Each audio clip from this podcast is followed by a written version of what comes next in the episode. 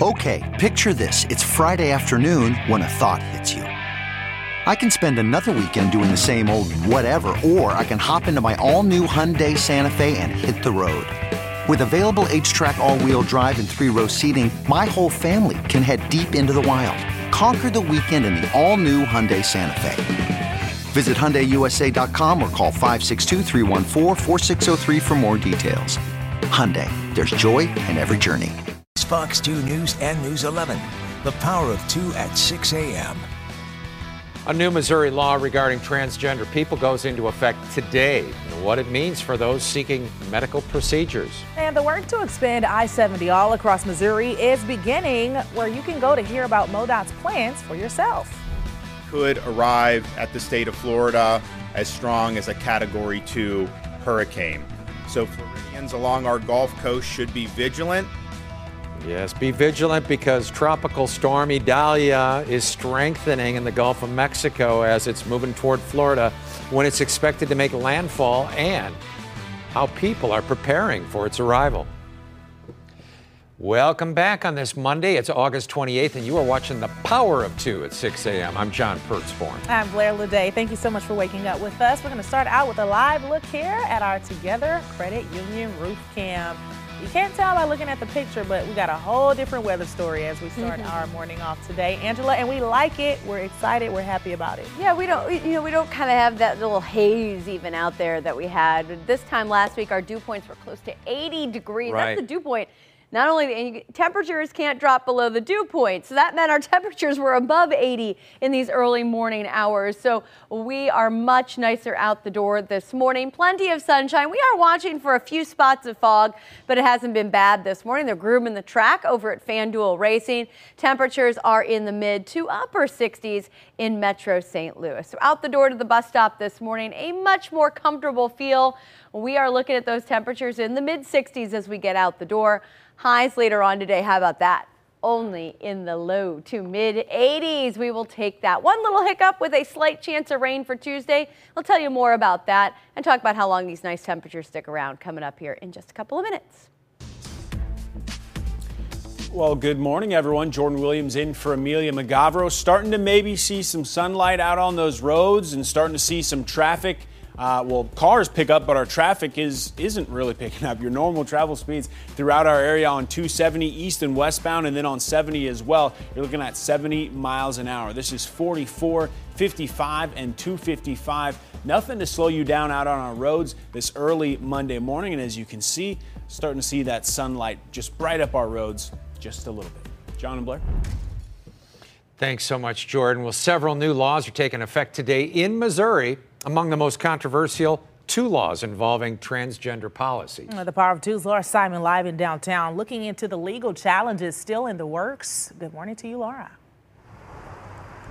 Good morning, Blair and John. Good morning, everyone. So, this new law banning gender affirming care for minors takes effect today, and this essentially prohibits doctors from performing any surgeries on anyone under the age of 18. They also are banned from prescribing puberty blockers or other gender affirming hormones. And any doctors who do partake in this could face some serious consequences. They could lose their license to practice medicine, or even face being sued by their patients.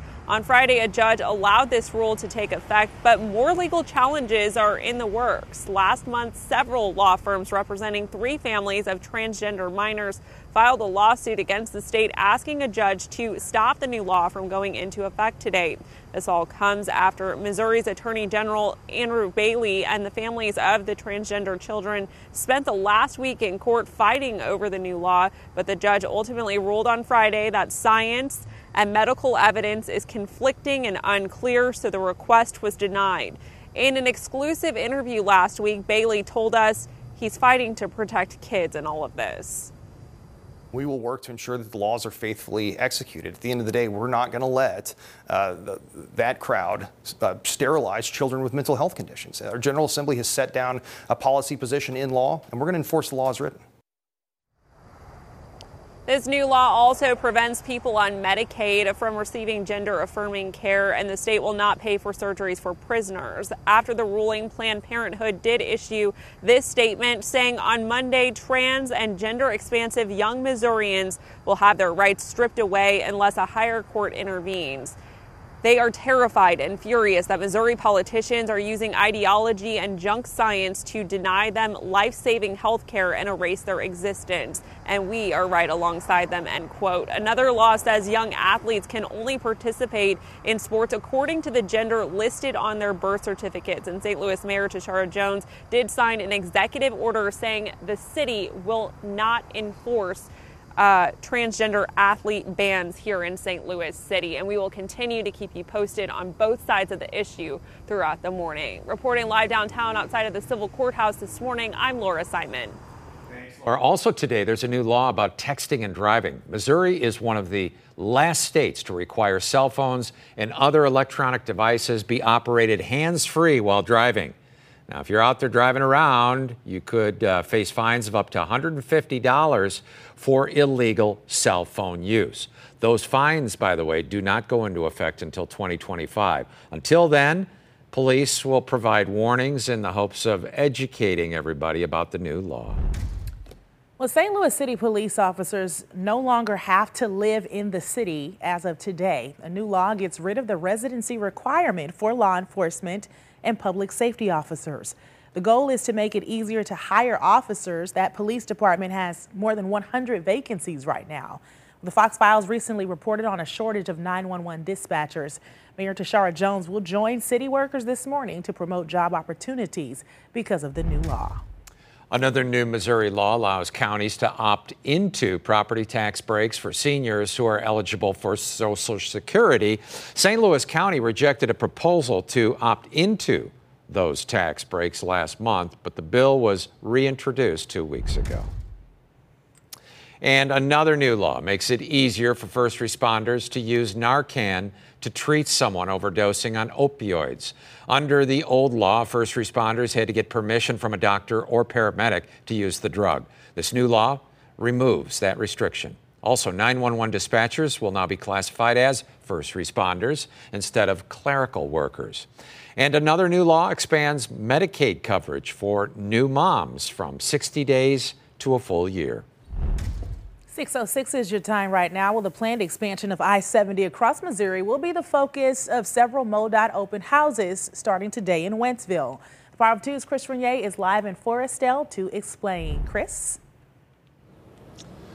Good morning to you. We are just off of I-70 here. This is basically where Governor Parson signed the budget earlier this month, earmarking the funding for this major expansion. MoDOT saying that today's open house is really the kickoff for the statewide I 70 improvement program. We can show you video from that signing ceremony earlier this month. Missouri's budget for the 2024 fiscal year, providing $2.8 billion in general revenue funds to add a third lane to I 70 in each direction from Wentzville all the way out to Blue Springs near Kansas City.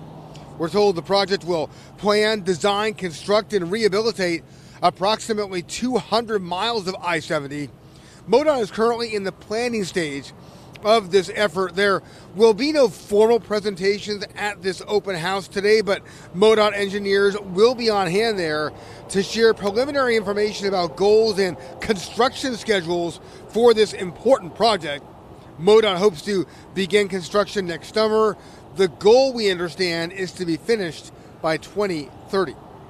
Today's open house is taking place from 4 to 6 p.m. at the Wentzville Board of Aldermen Meeting Room. That is at 1001 Schroeder Creek Boulevard in Wentzville. Then tomorrow, there will be another open house in Warrenton that will also be from 4 to 6 p.m. at the Warren County Administration Building on Mockingbird Lane in Warrenton. Then there will be five more open houses coming up in other parts of the state. If you can't attend an open house in person, online comments will be open through September the 22nd. You can go to our website, fox2now.com, and we will link you to that online public comment form. For now, live in Foristell, I'm Chris Regnier.